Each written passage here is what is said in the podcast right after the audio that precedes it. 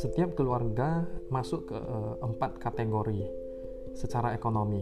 Yang pertama adalah keluarga yang hidupnya dalam kemewahan. Yang kedua adalah keluarga yang hidup uh, nyaman.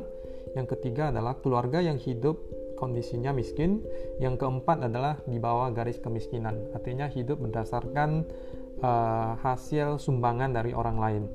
Nah, yang menentukan uh, kondisi ekonomi uh, suatu keluarga tergantung dari kepala keluarga yang bekerja. Artinya ada kepala keluarga yang menghasilkan sehingga kehidupan keluarga itu bisa masuk ke empat kategori, uh, dua kategori ini, yaitu yang nyaman dan yang berkelimpahan.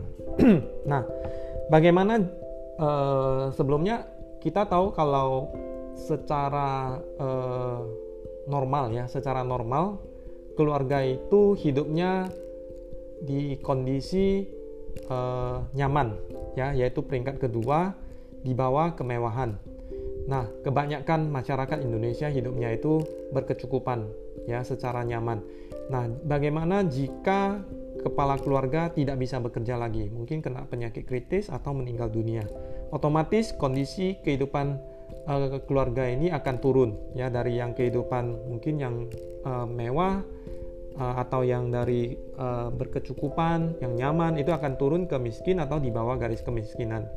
Nah, caranya supaya uh, keluarga ini kondisi ekonominya tidak jatuh pada saat kepala keluarga tidak bekerja atau tidak sanggup bekerja lagi, yaitu kita perlu menyediakan pompa. Ya, ini adalah pompa uang yang akan menggantikan kepala keluarga pada saat kepala keluarga tidak bekerja lagi.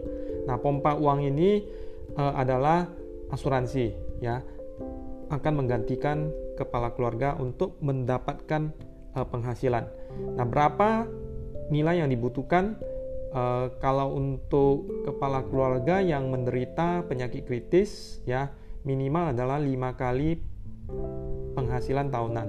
Nah, jika kepala keluarganya meninggal dunia, maka bisa diambil asuransi uh, jiwa minimal 10 tahun penghasilan. Sehingga keluarga yang ditinggal itu mempunyai waktu untuk uh, menstabilkan kondisi ekonominya